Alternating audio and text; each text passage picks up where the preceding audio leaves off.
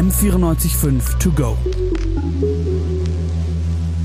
Dein Thema des Tages.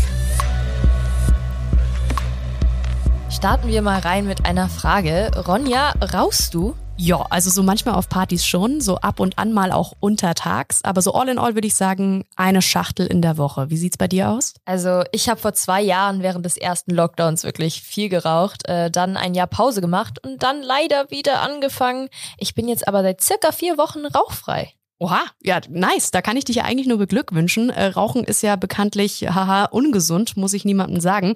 Laut der Weltgesundheitsorganisation WHO sterben sieben Millionen Menschen auf der Welt jedes Jahr.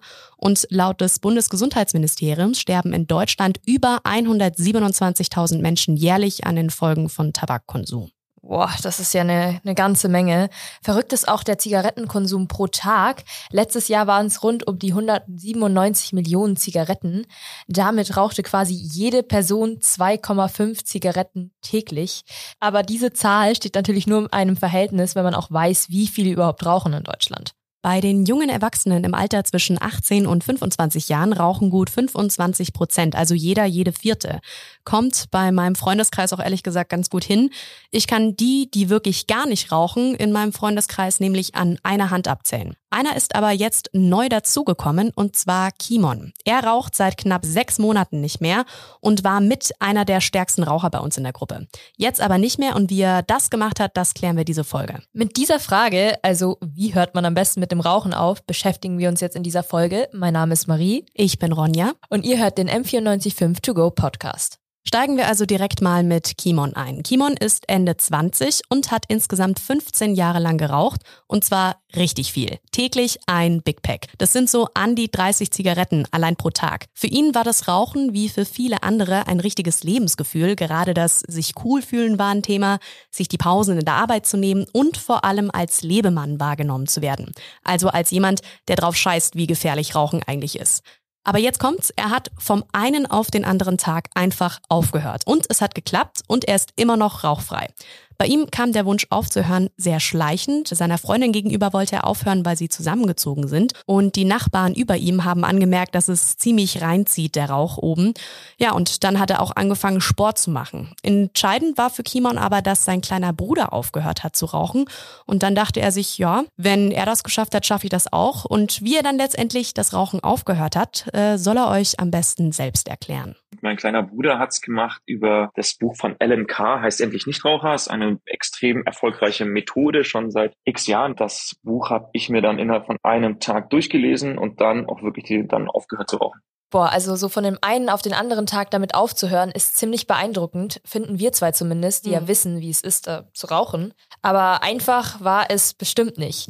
Was aber ziemlich erstaunlich ist, dass er meinte, dass es bei ihm also am Anfang zu Beginn halt gleich etwas Positives ausgelöst hat, äh, von einem auf den anderen Tag aufzuhören. Im ersten Moment war das ein unfassbar befreiendes Gefühl. Also vor allem auch dieses Buch baut ja darauf auf, es nimmt dir die, die Ängste aufzuhören, weil man ja, naja, es ist ja ein Lifestyle-Produkt gewesen, es war irgendwie ein bisschen was, die Leute kannten mich ja nur so. Dementsprechend nimmt dir dieses Buch, nimmt dir die Ängste davor aufzuhören und dann fühlst du dich auch sehr befreit. Also bist wirklich, hast unfassbar Glücksgefühle, das ist Wahnsinn.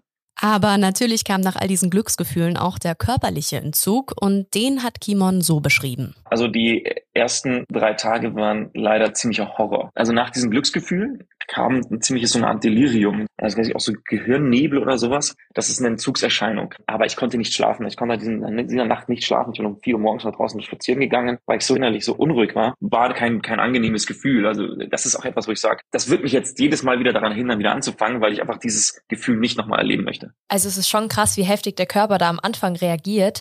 Nicht verwunderlich, welche Auswirkungen Kimon hatte. Wenn wir gerade auch beim Thema Körper sind, äh, 20 Minuten nachdem man aufgehört hat zu rauchen, sinken tatsächlich Blutdruck und Herzfrequenz. Nach zwei bis zwölf Wochen verbessern sich Herz, Kreislauf und Lungenfunktion. Nach einem Jahr halbiert sich dann auch das Herzinfarktrisiko im Vergleich zu jemandem, der raucht. Und nach fünf Jahren entspricht das Risiko eines Schlaganfalls dem eines Nichtrauchers. Und nach langen 15 Jahren ohne Rauchen ist das Risiko für Herz-Kreislauf-Erkrankungen nicht mehr höher als bei Nichtrauchern. All das sind natürlich positive körperliche Folgen, die nach der harten Anfangszeit eintreten. Und auch bei Kimon wurde es nach einiger Zeit dann leichter, Aber die Psyche ist natürlich dann eine ganz andere Sache. Auf die Frage, ob er manchmal noch Bock auf eine Kippe hat, meinte er, dass es nur eine Situation gab seither, und zwar bei einem Geburtstag. Er blieb dann alleine drin und alle seine Freunde sind rausgegangen zum Rauchen, aber die Zigarette an sich, die fehlt ihm eigentlich nicht mehr. Es waren eher eben die Situationen, die er mit der Zigarette und dem Rauchen verbunden hat. Zum Kaffee, also in der Pause, in der Arbeit, aber an sich fehlt es ihm nicht mehr. Das ist ja schon mal gut. Jetzt ist aber natürlich auch wichtig anzuschauen, was hat sich bei ihm verändert, seitdem er aufgehört hat zu rauchen. Äh, ziemlich überraschend ist, dass er von so wahnsinnig vielen Vorteilen gar nicht gesprochen hat. Also von der Kondition hat sich jetzt nichts verändert und auch sein Geschmackssinn ist nicht besser geworden. Aber einen wesentlichen Vorteil nennt er dann doch. Ich schlafe länger. Das ist wirklich was Krasses. Wirklich faszinierend. Ich habe immer gedacht, ich brauche nicht viel Schlaf. Ja, das lag daran, dass mich die Zigarette morgens aus dem Bett getrieben hat. Das ist, war dann auch ernüchternd in der Tat, aber es ist auch schön. Es ist sehr schön, dass ich jetzt einfach einfach liegen bleibe, dann morgens nochmal kuscheln kann und nicht eben aufstehe und einen Kaffee mache und zack, erstmal eine Zigarette. Aber ansonsten muss ich sagen, dieses Geschmackssinn, Essen, Leistungssteigerung, Lungenvolumen, da habe ich bisher noch nichts festgestellt, auch nicht nach einem halben Jahr. Außerdem meinte er auch, dass die Konzentrationsfähigkeit gestiegen ist, Alleine, weil er nicht mehr alle halben Stunden an eine Zigarette denken muss, hilft ihn auch schon dabei, sich besser zu konzentrieren. Was mich in unserem Gespräch total überrascht hat, war, dass er nie das Thema Geld zur Sprache gebracht hat, obwohl das ja schon immens ist. Laut dem Aktionsbündnis Nicht Rauchen e.V. kostet Rauchen im Durchschnitt gut 100 Euro im Monat. So viel zahlt ihr, wenn ihr circa eine halbe Schachtel am Tag raucht. Je mehr ihr raucht, desto teurer wird's natürlich. Boah, also Kimon hat da bisher schon mehr eingespart. Er hat pro Monat 300 Euro für Zigaretten ausgegeben. Nach einem halben Jahr sind das jetzt schon 1800 Euro. Das muss man sich echt mal geben, mhm. was man damit alles kaufen kann. Äh, Urlaub, Kleinwagen und noch viel mehr.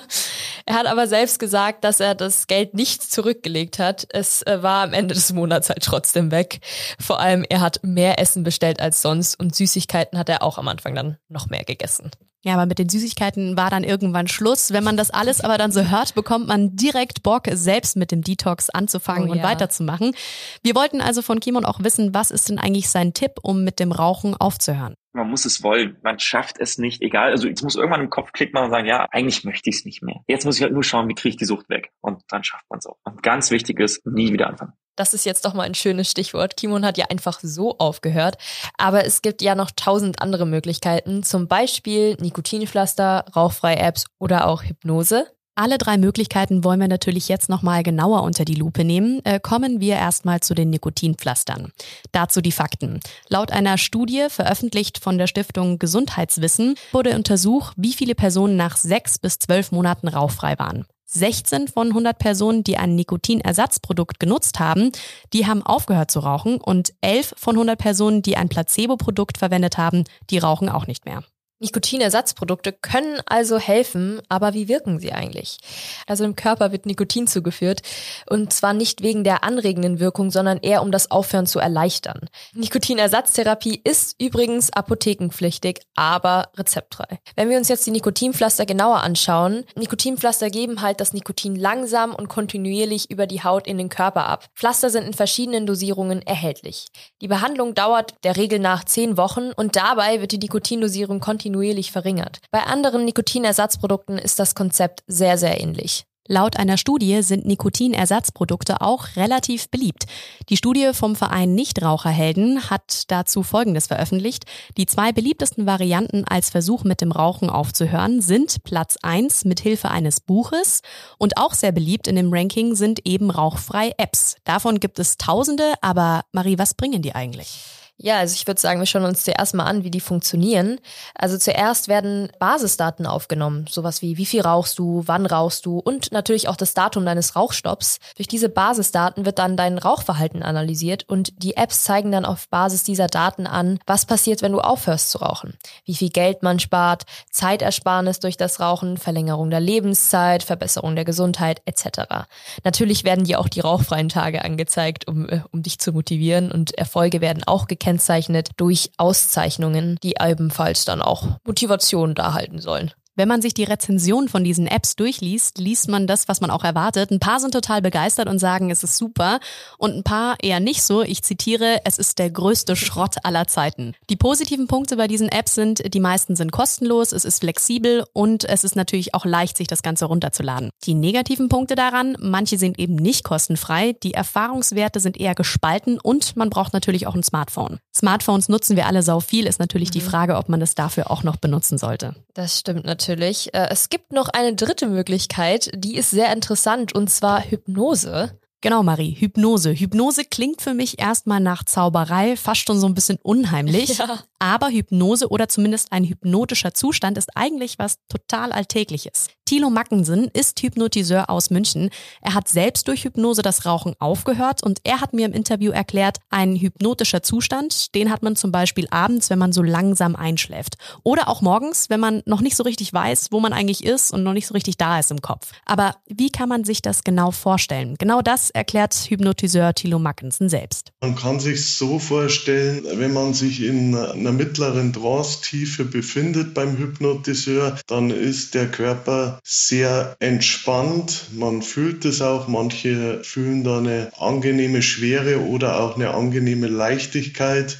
in den Armen, in den Beinen. Und man merkt im Geist im Grunde, dass man sehr konzentriert ist. Und in diesem konzentrierten Zustand ist eben der Geist dann auch bereit für die Gefühlswelt. Und in dem tiefen, entspannten Zustand sozusagen können wir unseren Verstand, unser rationales Denken, ich würde nicht sagen ganz ausblenden, aber wenigstens sehr reduzieren, sodass wir den direkten Zugang Zugang dann auch haben ins Unterbewusstsein.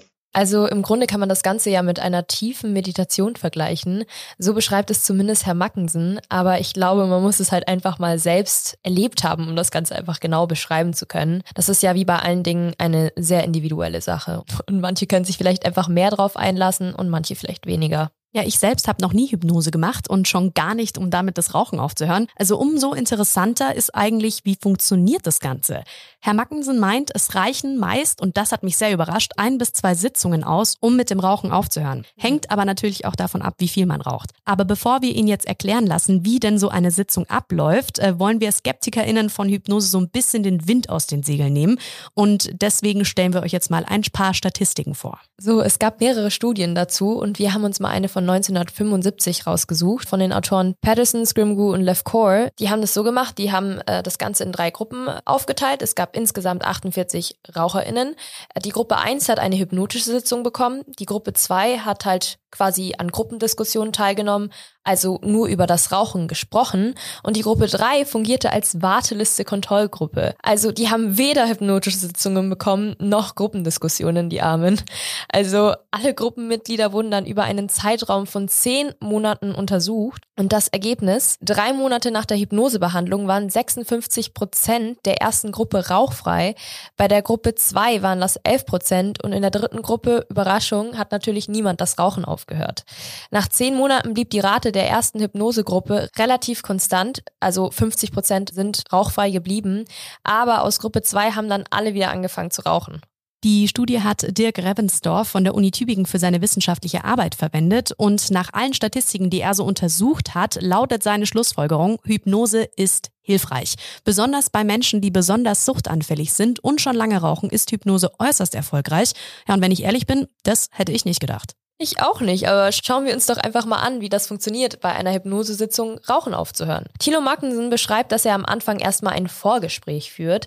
Er will verstehen, wieso die Person aufhören will zu rauchen und wie hoch die Motivation ist und auch welche Einstellung die Person zum Rauchen hat. Und dann beginnt er mit der Hypnose. Also die Person wird dann in einen hypnotischen Zustand geführt. Befindet sich die Person dann in diesem Zustand, wird ihr das Positive am Nichtrauchen suggeriert. Und genau darum geht es erstmal der Person die Angst vor der Sucht zu nehmen und die Angst davor zu nehmen, aufzuhören. Ganz wichtig dabei ist, das Positive am Nichtrauchen zu übermitteln, aber auch eben zu suggerieren, wie schädlich ist Rauchen eigentlich. Was machen wir jetzt in der Hypnose? Wir sorgen dafür, dass der Wunsch nicht groß wird und dass er diesen Nikotinentzug im Grunde auch aushalten kann. Das heißt, es geht darum, dass man den Menschen eben entspannte Gefühle suggeriert, dass man ihm Ruhe suggeriert, dass man ihm Zuversicht suggeriert, dass man ihm im Grunde die positiven Seiten des Rauchenaufhörens auch suggeriert. Gleichzeitig werden auch Aversionen geweckt, dass man im Grunde dann demjenigen auch suggeriert, wie widerlich das Rauchen im Grunde ist, wie viel Gifte, dass er da einatmet, äh, was es mit seiner Lunge macht. Fassen wir kurz zusammen. In der ersten Sitzung wird gesprochen und dann geht es darum, der Person klarzumachen, dass die Entspannung, die eine Zigarette suggeriert, auch anders herbeigeführt werden kann. Herr Mackensen erzählt auch, dass im Grunde die erste Woche am schwierigsten ist und wenn das dann mal überstanden ist, stehen die Chancen auch sehr gut, dass man nicht wieder anfängt. Ja, und nach der ersten Sitzung kommt meistens noch eine zweite und in der passiert Folgendes. In der zweiten Sitzung passiert dann Folgendes. Da wird die ganze Geschichte nochmal verankert, vertieft, wiederholt, sodass diese positiven Gefühle, dann auch schon die Erfahrung, dass derjenige das Rauchen jetzt auch aufhören konnte, dass diese ganze Summe aus positiven Emotionen, aus positiver Erfahrung dann eben dazu führt, dass der sich nie wieder wünscht, jemals in seinem Leben eine Zigarette anzurühren. Das Wichtigste bei der Hypnosesitzung ist eben das Einleiten, also das Hinführen zu diesem hypnotischen Zustand. Und das dauert so im Schnitt zwischen ein und zehn Minuten.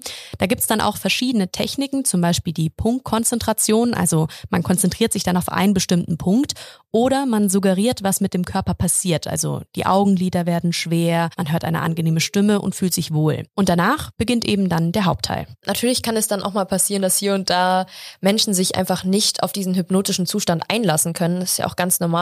Vor allem dann auch bei Leuten, die eben viel Angst davor haben oder mit sehr starker Ablehnung an die ganze Sache rangehen. Herr Mackensen meint, man sollte schon eine neugierige Einstellung mitbringen.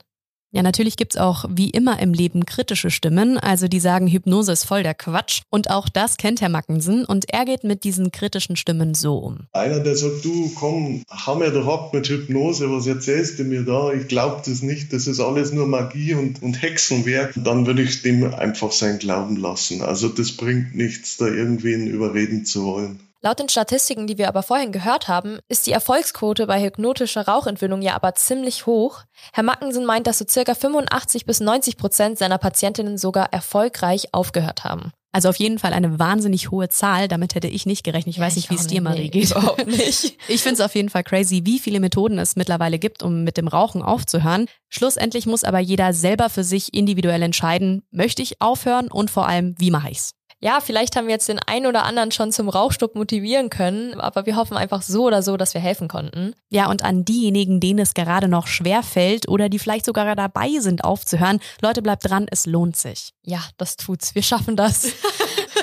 Wir kommen jetzt aber dann zum Ende. Vielen, vielen Dank fürs Zuhören. Wir bedanken uns auch beim Podcast-Team, die diese Folge geschnitten haben und natürlich auch danke an dich, Ronja. Danke dir, Marie. Wir haben zusammen die Folge recherchiert und moderiert und bedanken uns an jeden, der zugehört hat und jede und wünschen euch noch einen schönen Tag. Bis dann. Ciao. Ciao. M945 to go.